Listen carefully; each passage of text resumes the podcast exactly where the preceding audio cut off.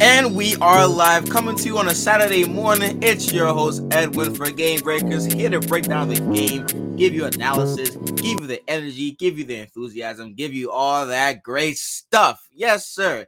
Yeah, yeah, I know. Couldn't record on Friday, but you know, these are the reasons why we have these backup days so that we could do the show at any time, any needs possible. So here we are, weekend. I hope you guys had your drink as usual. Yo, the drink on Fridays matter a lot. You work hard, you grind hard, you deserve a drink. Now for the weekend, you can drink some more. It doesn't matter to you. But point is, is that we are finally here for the weekend. I hope you guys are enjoying it so far. Even if it is early in the morning, it's still a nice, refreshing thought to just relax. If you are relaxing, you know, if you're grinding, if you do work on the weekend, then I guess not. But it is what it is, right? Everyone has different plans and different goals in mind. So we'll see how that goes. But anyways, enough of my talking. I'm tired of it. Enough of this motivational speak. Let's dive into the sports because let me tell you guys something, man. We have some business to discuss. Some business to discuss about the Mavericks. Yeah, I know it was two days ago. I get that. But here at Game Breakers, this depending on the news, we are still going to talk about that news and how it affects the whole entire team and the league itself. Yeah, Mavericks trading for Christian Wood in exchange for the 26th overall pick, Boban Marjanovic, Sterling Brown, Trey Burke, Marquese Chriss. All guys who I don't really see having an impact on the Rockets anyway. So, who won the trade? The Mavericks obviously did, right? Because now you get a stretch four. And you know what's funny? I actually called this trade to happen, not this trade specifically, but I actually thought that Christian would be a good piece for the Mavericks last season when they needed a, a nice stretch four. They needed someone that could score their own bucket, that could offer some versatility. Well, another guy like Jerami Grant, you know, I talked about Jerami Grant a couple of days ago, and I was saying to myself, he's a nice player. Nice player. He can score the basketball. He has an array of moves that he can get to the basket. And ultimately, he's been playing on a mediocre slash terrible situation that has caused him to shine. So I wonder how he would play in a good situation. But for the most part, I think he's one of those players that can fill in and kind of slide into any role uh, for any team and then produce at a high level. Uh, Christian Wood could be that guy. 17 points, two assists last season on a bad Rockets team. Rockets team that did not have any cohesion, did not have any chemistry, had the likes of turning the ball over every possession, pretty much. I'm just joking, but you know the point is, is that they were just a rock mess. Not their fault though. They're young and experienced the coach is, is, is young too. Uh, but for the most part, they need some growing. And you saw last season they had a lot of growing pains, a lot. Maybe Christian Wood was one of the bright spots of that team. But ultimately, he gets to go from a losing team to a team that was in the Western Conference Finals. Wow. So, what does this move do for the Mavericks? I'll tell you what it does. Does this put them over the top? Of course not. I mean, let's stop right there. Christian Wood is a good player, but he's not going to be the guy to elevate this Mavericks team into being a team that was better than what they were. I mean, they're going to be better, obviously, but they're not going to be pushed over the top to really compete again for the Western Conference Finals. I think they need more than that. But ultimately, he does provide some good uh, scoring abilities. He does provide some defensive versatility. And if he's not that good at defense, which is not, it's not really his strong suit anyway, he's going into a system where Jason Kidd has allowed his players to buy into the whole defensive philosophy where they can thrive and they can actually play some defense and actually make an impact on that end as opposed to being a great offensive scoring unit. So it's good. It's good. He also goes into a team where he can hopefully be efficient, hopefully have better players around him, which he will, and Luka and Jalen Brunson. Um, some good three-point shooters, Tim Hardaway, uh, you, you know, um, Davis Bertans, if you want to count Dorian Finney Smith, I guess you can count him as well too. Maxi Kleber. But the point is, is that these guys will be able to now play off of his quote unquote post game. You know, Christian Wood does like to camp around the three point line sometimes, which I saw a couple of times last season with the Rockets. But ultimately, he is that mid range to to uh, the basket kind of player that can operate and maybe change the whole entire offensive uh, scheme for the Mavericks. Now, that will be remain to be seen on how Kidd uses him going into next season. but ultimately they are looking good right now. You know, I'm I'm not I'm not gonna say that they're gonna have a chance to really be a, a legit contender, even though they have higher odds than the than the Heat next season, which is kind of stupid to me. But you know, they they have a case of a good foundation, a good head coach so far, who has been through the the bumps on the road, right? He has been through the bumps, fired every you know five places, and he comes over here. He has learned from his mistakes and he has changed the philosophy of the Mavericks to playing defense, making that their first priority, which is why they were top five in the league in defense this year, and then having a star in Luka who can get you a bucket, who can change the game for you any time of the time of the game. Um, and ultimately, when things weren't working, I commended his adjustments of utilizing Jalen Brunson, uh, Spencer Dinwiddie to really uh, make an emphasis on the game as opposed to having Luka initiate all the offense all the time. And now you have a guy in Christian Wood who should possibly be able to give you another offensive boost for this team that will carry them into the postseason. So yes, it's a good move for me. I'll give it a B plus. Um, because I think that it's still a good positive move to make, but it's not an A for me only because I don't really see this team really contending as far as a deep postseason run again with Christian Wood on the team. I don't. You know, it's possible. Of course, it's possible. They, they just made it to the Western Conference Finals last year. But, I mean, the West may be a little bit tougher. I mean, we say this every year, right? But it's true, though. West may be a little bit more tougher next year. And do I see this team being a good team? Of course. A playoff team? Definitely. Could bet money on that, even though I won't. But the point is, is that Christian Wood does make them a better team, but doesn't make them a great team. Doesn't make them a great team. Um, he still doesn't add size to this team. They still don't have a rim protector. Uh, they still don't have any rebounding uh, advantage now in, in, that department. So yeah, he's good. And maybe you relegate Dorian Finney-Smith to the bench now, but still, I mean that bench unit may be a little bit more solid. Still, I don't really trust guys like Dorian Finney-Smith to make an impact off the bench.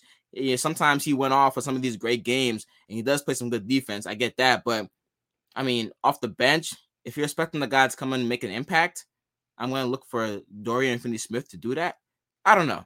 It, it's all it's all remain to be seen for the coming season, but we'll see what happens. I mean, the season off season isn't over, didn't really start yet, so they can make some more moves that will make me believe, okay, this team has the the makings of uh Western Conference Finals appearance again, and actually uh uh NBA Finals appearance too. You never know. Uh, because now we, we have seen Luka carry this team against the best team in the in the West in the NBA.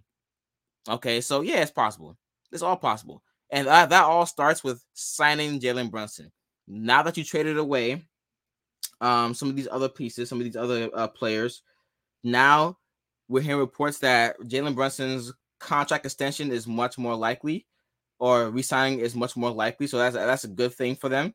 Um, but we'll see exactly what happens in the coming off season in that future, right? We'll see if they can put the pen to paper and they can offer this guy the money that he has made throughout these past uh, couple of games in the postseason. But for the Rockets, I mean, the best thing about this is that you get, um, you know, some players, I guess, right? You get some players and Boban who can maybe help you. I don't know. Sterling Brown, eh. Burke, eh. I mean, you traded away Christian Wood and, and you got back the 26th overall pick, which is pretty good though. You're a young team, and this is how you want to build, right? You want to build through the draft. Uh, you want to build through trying to find a way to build a foundation for your team. Yes, there will be some more growing pains because it's still mostly young players, but you have some veteran players on that team now, and Trey Burke, I guess, and Boban, who doesn't really, I don't know if he counts or not, Sterling Brown, but these are not impact players for me. So it's like the only sweetening part of this trade was the 26 overall pick, which is what you have to utilize to get a guy like Christian Wood, obviously, right? You have to surrender one of your picks. Point is, is that Rockets are still a long way from contending. Uh, they're still on the up, you know, the uh tendency to trend upward, trying to make something happen and it's going to be another rocky season for them next year. That's what I predict because I don't really see. I can see that they have some more, um, some more impact and some more consistency from a guy like Jalen Jalen Green. But for the most part, I think that you know it's going to take a while for this team to get together and to gel correctly. But good thing you have some talent there: Jalen Green, Kevin Porter Jr., um, David Nwaba. I think. Uh, yeah, there's so, so many people there, so many people there, right? That that just oh, Alperen Sengun, those are my guys too. So these guys are gonna grow. They're gonna try and pan out, and hopefully you have another pick in the 26 overall to try and help you get that process going and to build more foundation, to get more uh, team players, more players that will put the team first, other than putting themselves first. Right? Will work within the system. That is the biggest thing so far because Silas, Stephen Silas, has to find a way to get players that will work within his system. I know that you are in a rebuilding state, but you don't really have too much time. I mean, it's a job. You're you're you're expected to really nurture and enhance the style of these players, which is a tough job to do in itself because you just never know how a player may turn out and how a player may pan out going into the uh, coming seasons. But it's his job to pick out, help out, pick out a player that he envisions will help his team win games and will buy into the philosophy that he is trying to instill at this time of place. So we'll see what happens. But overall, I'll give the Rockets a C plus. I mean, you got back some players that I'm not really too fond of. That I don't see any of them helping them win. Maybe Boban, maybe Trey Burke. The goal is not to win this season anyway, but I don't really see any of these guys breaking that rotation because I wouldn't play any of these guys over the young squad that we have. I'm not gonna lie. I'm not. Maybe Silas sees it differently. Maybe he wants to utilize these guys to inject some offense and some some character building within the team I get that, you know, but ultimately, I don't really want to play any of these guys um over my young talent. I just don't. I don't. Know, so it is what it is. It is what it is. All right, moving on. Yes, yes, sir. Before we even get to the NBA finals, you know, we're gonna talk about that in a second. But let's go on to uh James Harden likely to sign a short-term contract extension um, yeah, it makes the most sense if I'm being honest here. He opted out. Uh, the, the Sixers are actually reluctant to give him that full max, which they should be, because he's an agent superstar. Yes, he does give you uh, a lot of impact on the game, even though that is kind of deteriorating and that hasn't been the same since the past couple of years. But for the most part, the window is short. Regardless of what happens, I, I even said this before. Like, even if they were to give Harden this max extension, the window is still short. It's still short because that is all dependent. That is all predicated on the health of Joel Embiid, right? And giving Harden a five-year deal w- would be too much, too much. That five-year deal, and you would you would say that they have a window of five years to try and win. No, it's actually maybe three and a half, maybe two and a half, because Joel Embiid cuts that down because of his injury history. That is the reason why you can't really bank on James Harden um, being here for the long term. And also just the idea of, yeah, I don't want to keep on making this a point about his performances in the playoffs. I don't want to make a, a point that, you know, he doesn't really produce as well as he should be in the playoffs. Uh, but the point is, is that Joel Embiid is a win now kind of guy. Superstar, top five in the league, win now kind of guy. You need to have the most right now to try and win. So signing James Harden to a short-term extension is a good idea for me. It really is. It's the no-brainer. You know, because um, I don't see how the Sixers are going to find a way to build a team, a consistent team for the ongoing two plus years to help them win a championship. I think that they're doing a good job right now as it stands to try and explore some trade options. We talked about Danny Green and trying to explore those options of trying to trade him in the 23rd overall pick to getting an impact player. We don't know who, who that's going to be, but we also have some reports about them exploring some options, trying to trade their role players. Tobias Harris is one of them. So they are in the running for trying to build a team right now that's going to help them have the maximum opportunity to win a championship next season. So I love it. I, I love it a lot. So do your job, right? Give him a short term contract. Doesn't matter. Um, he's way past that five year extension, four year extension anyway. For me, I, I at this point of his career, I wouldn't give it to him. I would not. I know what James Harden is. I know what he was too, and what he was is nothing compared to what he is right now. It's nothing compared to that. yeah, he can be a good regular season player, but when it comes down to the postseason in the games where it really matters, where it's nitty gritty, it would need you to play your best performances. It would need you to elevate your game. I don't know. I don't know. It's it's actually a, a bad look when Joel Embiid plays better than you do in the postseason after having a thumb injury, after having a broken face. It's not a good look. It's not at all. So I like this move about giving him a short term extension deal. Um, and we'll see what happens in the future. But let's monitor that. Um, also, good news for the Sixers that all signs do point to him coming back. I mean, you wouldn't make this deal, you wouldn't make this trade if he didn't come back, right? If he wouldn't uh, think about coming back, that would be kind of stupid. And that would really behoove me as a, as a person, as a fan watching. Like, why would you trade for him? And we don't have any certainty that he comes back and plays for us in a 76ers uniform. Why like why would we do that? Why? But anyways, moving on. Uh so Deshaun Watson. Yes. Deshaun Watson. We have some more news regarding Deshaun Watson. NFL finally, and I say finally, NFL is finally seeking a significant suspension for Cleveland Browns quarterback Deshaun Watson. It's about damn time. I don't know exactly why it took so long. Why even considering like suspend him already. Suspend him. The league will probably call uh for a one year suspension for violations of the league's personal conduct policy. Okay. Um, and that's good. That's good, right? I mean, this is not really big news for us anyway at this point, guys, because you know me and the past couple of guests I had here, we talked about it, we analyzed it, we spoke about how he's wrong. We know that it's a bad look. It's a major bad look. The more news that come out, it's more and more of a bad look for him and his persona and for the team, the Cleveland Browns, and going back to the Houston Texans too. But ultimately, I think that this is the right move to try and suspend him and give him a break from football, man. Seriously, because he needs it. he needs it. Deshaun Watson, I'm not sure what you've been doing, but it has not looked good. I'm not sure exactly what rumors I'm hearing, but they are not good at all.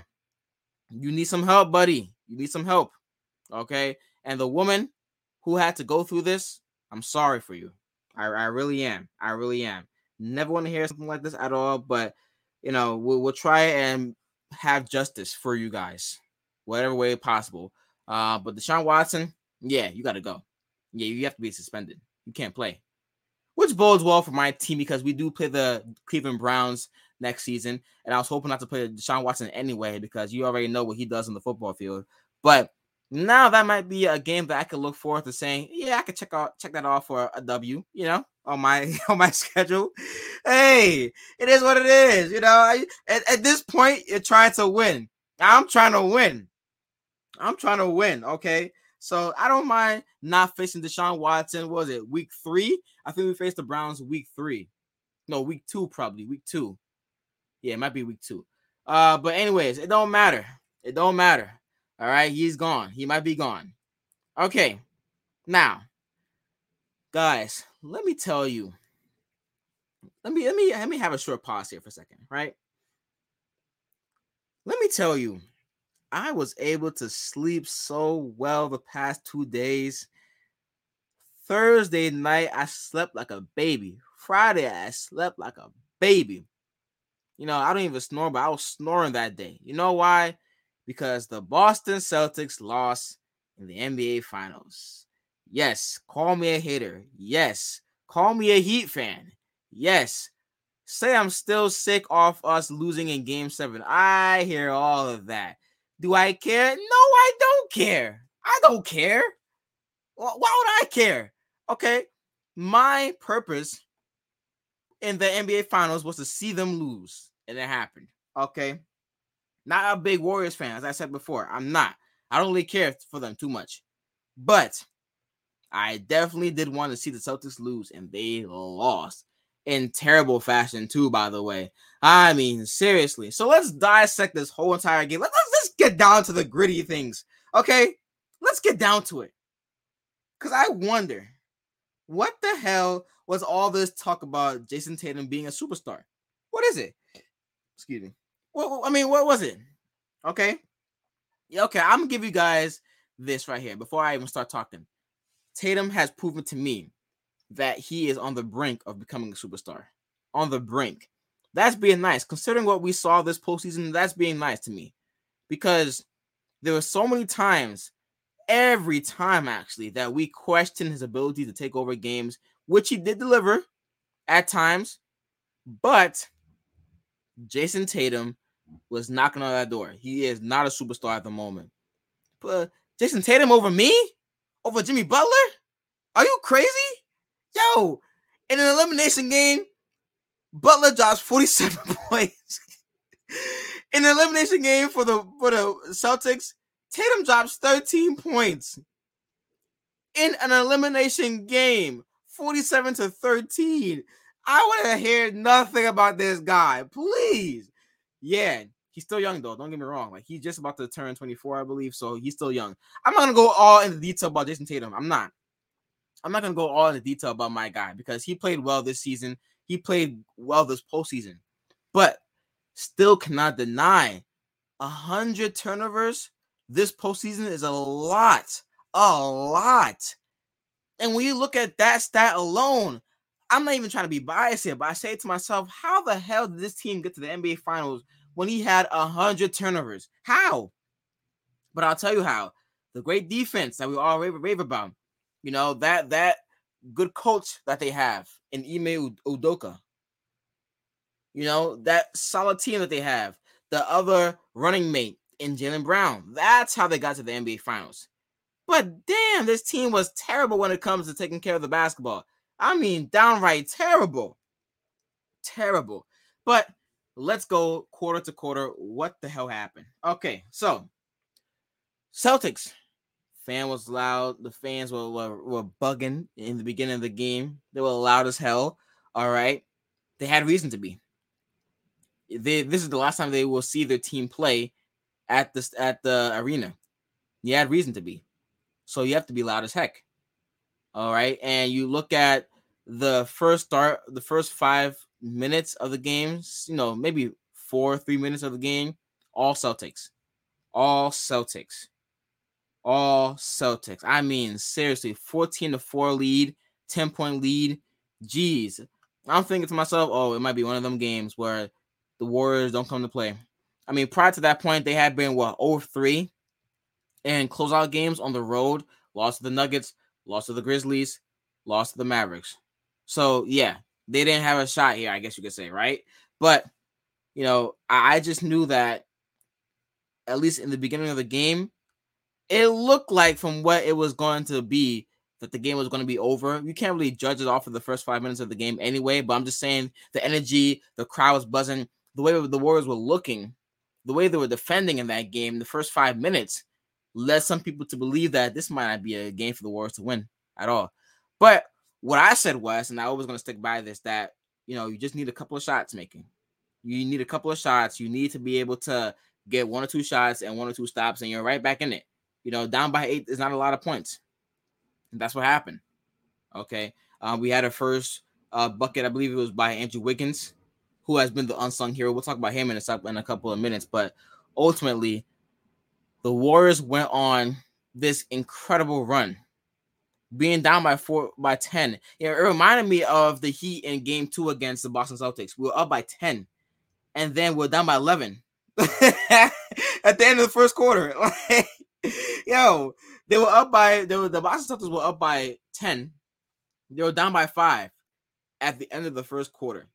That's a quick change of events. In the second quarter, it's all Warriors, shot making ability. All that happened mostly with Steph Curry on the bench. Jordan Poole in the beginning of the first half goes off 15 points. All right. Klay Thompson, not the best night. We're going to talk about him in a second, but these guys came out to play. Came out to play. And the best thing about it was they were getting stops. They were getting stops, right? Celtics only scored 90 points. A lot of that has to do with the defense that the Warriors displayed in the first half. That is how you defend properly. I have raved about how Steph Curry is not the best defender out there and he got exposed. Pretty much he has gotten exposed. Yeah. But to his credit, he did play some marvelous defense in that closeout game. What was he like 5 for 15 for any player that was guarding that was being guarded by Steph Curry or five or whatever the case may be. But like, it was a, it was a poor stat. Credit to him for that. Credit to him. I do believe that yes, Steph Curry benefits a lot from Draymond Green having the the knowledge and the the presence there to be able to be more free on defense and not get cooked as much. So that's part of the reason why he's able to at least floor sometimes. But ultimately, as a one-on-one defender, I'm not too key on him being the best. I think he's kind of mediocre. But the point is that he had a really, really good game in game six on defense.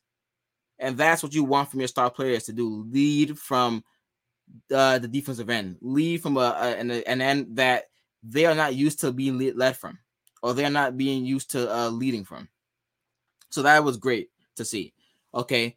Um, I must say, for this guy to have 11 points at halftime and to have three two points in the second half Jayson Tatum, my goodness, boy, oh boy. I mean, I gave him some uh, criticism already about how, you know, Jimmy Butler and all that great stuff. But to be honest, how? Like, how how can you do that? What like name me what star player? I mean, there's probably plenty, but why as a star player for your team, as the man on your team, how can you have only 13 points in the closeout game? How can you have only two points in the second half? I'll tell you how. Andrew Wiggins, baby.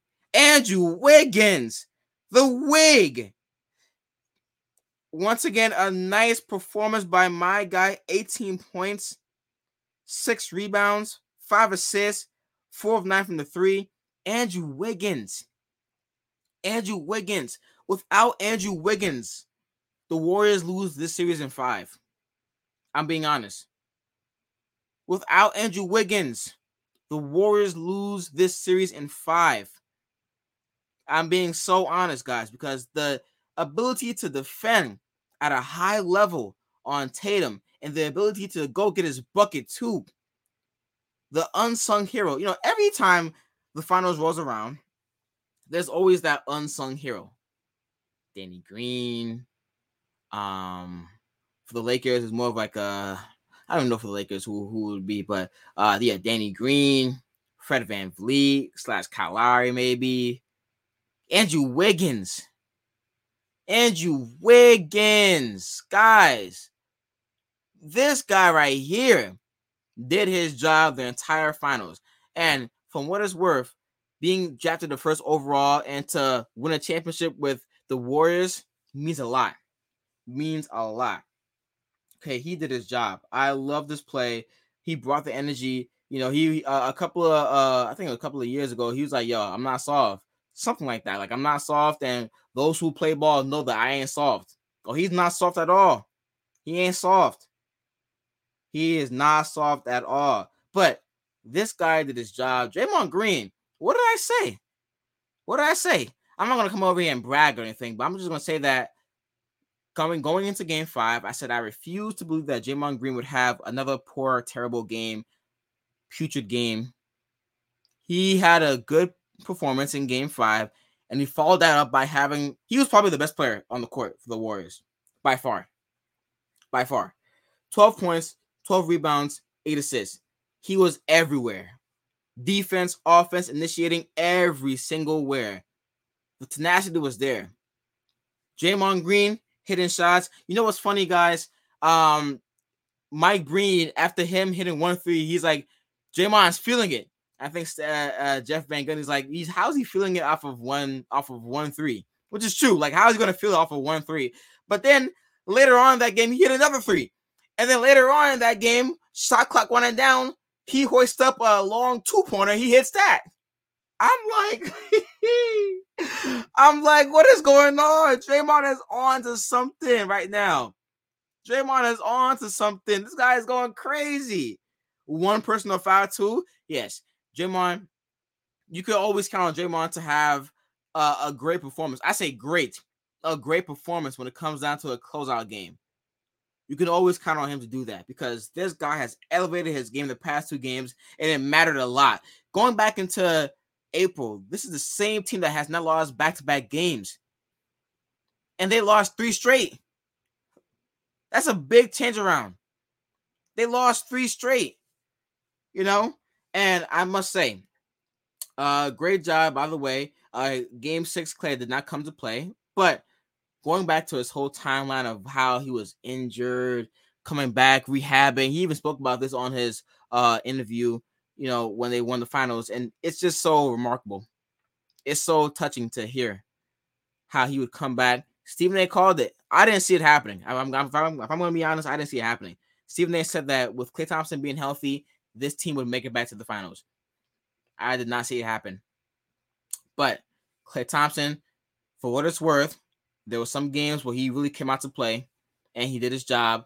I still do believe that a full season of rehabbing and you know not, not so much rehabbing, but just training will do him justice into getting that groove back. Because there were times in this finals in the postseason where he didn't really play too well, didn't have the rhythm going, took a lot of bad shots. But Klay Thompson, I mean, there was a couple shots in the first quarter where he's just on one leg, step back. I'm like, yo, what are you doing? He hit one of them, but ultimately it was bad shots for me. I'm like, yo, what are you doing? And that was one of their first buckets too to try and get into the game after they were like being clobbered. But um, you know, for what it's worth, 5 of 20 doesn't matter when you win a championship. I'll tell you that. 5 of 20 does not matter when you win a championship. All right. I'll I'll save uh Iguodala because he did come into the game and he also did have that chance to play one last, I think one last finals game. He might retire, maybe, maybe not, but I think that was a nice moment in the game where Steve Kerr actually gave his veteran, a guy that has helped them win championships before, has helped them, you know, get there. He deserves that. He really does. Steve Kerr, by the way, damn, nine titles as a player and a coach. It's pretty good. That is pretty good. All right, that I I, I commend them a lot because the, there are going to be some people that are going to say that Steve Kerr is a product of the players that he has on his team, Steph, Klay Thompson, Draymond Green. Yeah, but the philosophy matters a lot. It does. You know, this this is why I love to back my guys in, in Erik Spoelstra because yeah, he was a product of LeBron James, Dwyane Wade, Chris Bosh, but no, he elevated that whole entire coaching plan, the scheme, the philosophy. He has become a great head coach. Steve Kerr has become a great head coach. That's why these guys are part of the all-time list of great head coaches because they have elevated what, what was put down as a foundation, they have elevated and they have maximized it.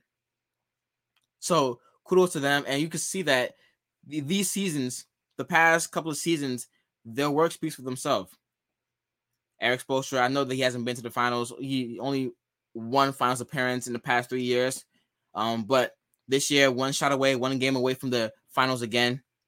Steve Kerr, six out of eight finals in the past eight seasons, four finals wins. It's pretty damn good. That is pretty damn good. So I must say, great job by, by Steve Kerr to just elevate this whole entire philosophy that he was given and to just improve upon it because you know trying to man manage any of these star players is a tough job in itself but he has a lot of trust with his players, his young players, his veterans, his core, and they work well together. They work really well together. There were so many times in that game. If you are an impatient head coach, you can see a guy like Jordan Poole coming off the bench. You know, all these step back. This guy hoops like he's in the freaking pickup game. It's so crazy. Step back threes, hoisting it up, and if he bricks it, it's a bad brick. Steve Kerr is shaking his head, but he leaves him in there. And then a couple plays later, Jordan Poole makes a spectacular play. You see, you can't be hot headed. You can't be. You can't be impatient. These guys are going to help you win basketball games. And that's what he did. Jordan Poole helped him win that basketball game on Thursday night. Uh, but let's now go to my guy, Steph Curry. Steph Curry, 34 points, uh, seven rebounds, seven assists. Let me read you his great, great, great achievements now. Uh, he has four plus NBA titles, two plus MVPs, one plus NBA finals. Stephen Curry. Yeah, I will follow on the bandwagon and say that Steph Curry is a top 10 player in the NBA in history. Yeah, he made a great case. He made a great case. Like Stephen A said, and you know, it's my opinion that I haven't really seen any of these other guys play who are on that list because of my age, because of how old they were when they were playing different generation. I get all that. But I'm going off of what I see here. And I'm saying that he has a chance. He has a, a great case to be made that he should replace one of those guys on the top 10. He has to. He has to. One of those guys got to go. One of them. Because Steph Curry has single handedly revolutionized the whole entire game of basketball. He really has.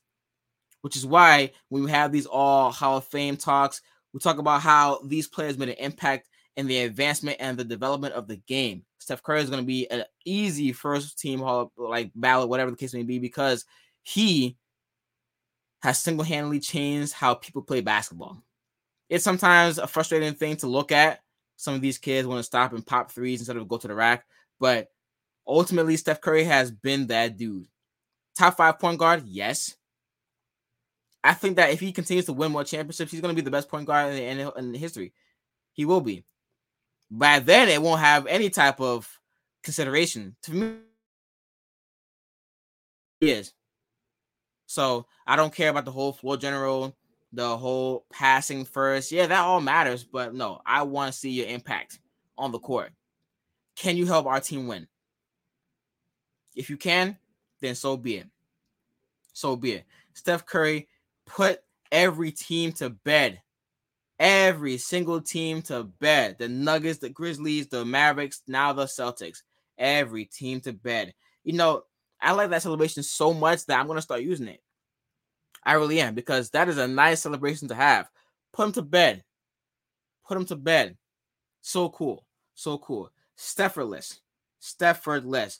And there were so many points in that time that the Celtics tried to make a comeback. I mean, going on to the Celtics, right? We had a great, great, great performance by uh Al Horford and Jaylen Brown. Jaylen Brown, um, 12 of 23, 20, 34 points. This guy came out to play. Yeah, we're gonna talk about his turnovers in a second, but ultimately, this guy on the offensive end kept that team in it. Al Horford, this guy has not had a sniff of the finals ever has not made it to the finals ever. And he was playing as if he knew what it took to keep this season alive. Yeah, he has been the veteran of the team, but ultimately, none, none of these players have any finals experience. None of them do. A young team filled with some role players, filled with some nice veterans, maybe one or two veterans, but ultimately, nobody on this roster has had any finals experience. And they have a rookie head coach. So going back into this whole talk about how I was saying that if you are a team that's expected to make a run for the finals and you don't make it, it's a failure. I'm going to retract that statement quickly by saying that um, the Celtics, for me, had a great season. You know, I know that they didn't win the finals, but let's face it. At the start of the at the beginning of the season, I actually called the team not to make the playoffs. I was wrong by a long shot, by a mile.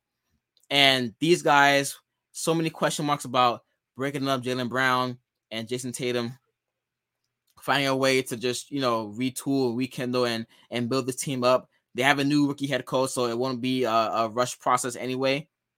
But the way this team was able to play great defense, the way they were able to just kick on and just have this great run and playing some some of their best basketball heading into the postseason, and then sweeping the Nets and then, you know, yeah, we could say they didn't have Khris Middleton, but they beat the Bucks.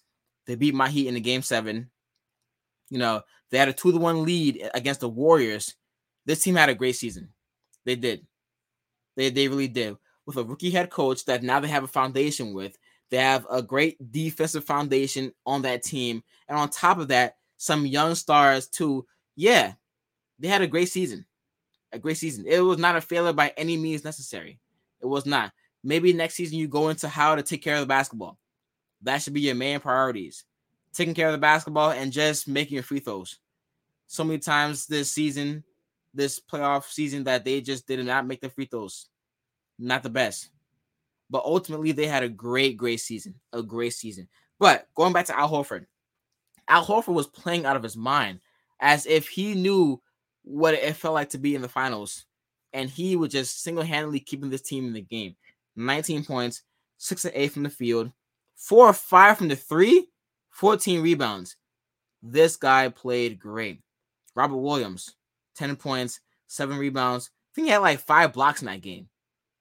You know, I have to give credit to Robert Williams. I really do. Because his impact on the game will never be on offense. But the way he's able to impact this team and keep them in the game through defense is something that I love to see for a player. I really do. I mean, Robert Williams for me did his job. Did his job. Okay. There was one play where they called a foul on on him when I believe um I think Jordan Poole took a layup and he got blocked. It was actually a clean block for me. Caught a foul. He his fouls, I mean his blocks were so clean that entire game. They were so clean. So so clean. He played some great defense. So clean. If it wasn't for Draymond Green and how he was playing defense that game, Robert Williams would have been the best defensive player in that game. But because of how great Draymond was playing, I can't really give it to Robert Williams. But the point is, is that he was a close second. You know, um, and once again, right? If this team doesn't have a great performance from Marcus Smart, more times than not, they won't win. Nine points, four of 12, six rebounds. Nine assists is pretty good, though. I won't say I that's pretty good as well. That's what he does. That is his role. He is the point guard for the team. But ultimately, when he doesn't have a great offensive game or an efficient offensive game, they won't win. So what it is, is what it is. If you get, you know, the reason why they won against the Heat in the game seven was because he dropped 20 plus points. He doesn't do that, they don't win that game. You know, um, we go to their role players. Remember when I said that their role players would play much better in the game six, crowd behind them, they would have a chance to really put an imprint on this game. These guys did not come to play at all. Grant Williams, Derrick White, Payton Pritchard, 0 for 2. Um, Grant Williams, 1 of 2. Derrick White, 1 of 6. Damn. I mean, did you guys play at all? I guess you could put, I mean, he's not a role player, but as far as bad performances go, you could definitely put Jayson Tatum in that mix too. Now let's talk about the the turnovers because the turnovers were a big, big deal in this game once again. I am gonna keep on emphasizing that You cannot win a game when you have one, two, three, 23 total turnovers. 23. Listen, it does not matter how great defense you play, how good of a defense you have. Does not matter at all. If you are turning the ball over every other offensive possession. It does not matter. Okay. Because what did I say before? Even the what did I say when the postseason started? I said that they would beat the Nets because even though what perceived what I perceived was that they wouldn't be able to hang around the quote unquote great, great offense, the potent offense of the Nets, they would be able to get stops on defense that would help them to be in the game. And just it comes down to making plays at the end to just steal the game. That's what happened. They got the stops that they needed, and they were able to also create some great scoring opportunities to win games and sweep them. But you can't try and win a game or play that same philosophy. Well, they didn't. They actually didn't play that same philosophy, but you can't try and play against the Warriors and then turn the ball over while playing some great defense and then trying to figure it out on offense. You just can't do that. Especially when the Warriors had a guy Andrew Wiggins that was single-handedly taking away one of their options for scoring. We have to be honest here, guys. The team runs through Tatum and Brown. If one of them is not scoring the basketball and one of them is, now it's relied upon for the other role players to make an impact in the game. And we saw in this game that these role players did not come out to play at all. At all. Elimination game, closing closing um your backs against the wall did not come out to play did not come out to play. 11 to 28 from the three. Warriors shot 19 to 46, 41%. And that's actually pretty close, if we're being honest here. But, you know, 41% to 39% for the Celtics. But the point is, is that the turnovers, man, a lot of unforced turnovers. It goes back to what I was saying before. Tatum. He, is very, very um passive sometimes. You know, when you have Kevon Looney on you, bruh, Go to the like, bruh. Don't settle. Don't pass that. Go to the rack. Go to the rack, man. He's taking all these shots against Andrew Wiggins and he's locking him down. He's locking him down. I mean, when you have any mismatch, that should be the time where you take your shots. Kevon Looney, Steph Curry, you know, even in some cases, Klay Thompson. because Klay Thompson is not what Andrew Wiggins was in that series. But these guys over here, he's passing the ball when he has these guys on him. What what are you doing? Nah, man, nah. And Jaylen Brown, you know, once again, so many points in that game where this guy drives and he has that dog mentality. That's why he had 34 points. But this guy drives. He the double team comes late. He's not conscious of that fact that they're gonna throw a double team at me, even if it's late or not. They're gonna throw it at me at some point when I'm driving, and I have to find a way to be ready to get rid of the ball. He's not ready at all. He's actually never ready, and he turns the ball over. That's what happens. You know, going into this game plan for game six, right? We saw that when they switched the ball for the Warriors, right? And you had a guy as in Al Horford on Steph Curry. Um, we have to find a way to get the ball out of his hands quickly don't wait, start trapping. Don't wait, start trapping. But we have a case of one of the plays where Tatum rotates. He he traps a slow trap. He gives a slow trap, and it rotates. Extra pass finds Andrew Wiggins in the corner for a three. Bang. You know that's still a okay double because you did decide to double team him, but you got to double team him faster than that, man.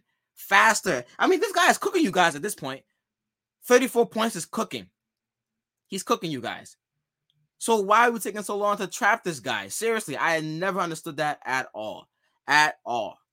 Okay. And you know, on the vice versa end, right, we have a case of when they saw that Steph Curry was being guarded, or when they saw that he was guarding Tatum or Brown one on one, Draymond Green, Andrew Wiggins, immediately. They they there. They are there. They are there. We spin, they force him. Steph Curry does a good job of forcing the guy to spin, and then we have Draymond Green, Andrew Wiggins there for an easy pickpocket pass. I mean pickpocket, uh, easy pickpocket, a easy, a easy turnover. Like where is that for the Warriors uh, when they're being guarded? Where is that Celtics? Because on the other end, they play some great defense. Why aren't you guys doing the same thing? I don't, I don't get it. I, I have no clue the double team for them was so quick that they forced you guys to pass to your role players who, by the way, were not hitting that game. So they were willing to die by that shot that the role players would take. And they won that matchup a lot, which led them to getting well defensive stops, which led them to our rebounding the Celtics 44 to 41. You know what's funny? Yes, the Celtics are a much bigger team. Yes, they have uh, a bigger paint presence. But ultimately, I would say that in the paint, more times than not, Kevon Looney worked them. He worked them. He worked both Rob Williams and Al Horford in the paint when it comes to like just rebounding aspect and just second chance points. He worked them. And because the Warriors got more stops, they were able to get more rebounds, which is not what we envisioned coming into the series. You know, I thought the Celtics would get more stops. I thought they would be able to out rebound the Warriors by 10. Well, it did not happen. You know, you saw some plays in the season where Rob Williams, as great as, a, a rebounder he is, this guy takes plays off sometimes. If I'm being honest, you contest the shot, okay, good. Now go search out for the rebound. So many times where uh, I play uh, and, a, and a player, as in Gary Payton, gets the rebound after he misses the shot because Robert Williams does not decide to box out. He just thinks the play is over. like the play is never over until you get the rebound. It's never over. Never over. So at no, at no points in that game, yes, despite the fact that the Celtics made this nice comeback, they were down by as much as nine points, the closest they've been since the first quarter. Yeah, I get all that. Despite all that, I never at one point in that game thought they would come out to win it. Never. Never. Yeah, they were down by 20 points. They cut it down to nine, but never. Because you could just see how much of a veteran team the Warriors were playing like at that point of the game, at points in the game. They had a mission. They were on that mission. They had a goal, and that goal was being achieved each and every quarter. Quarter.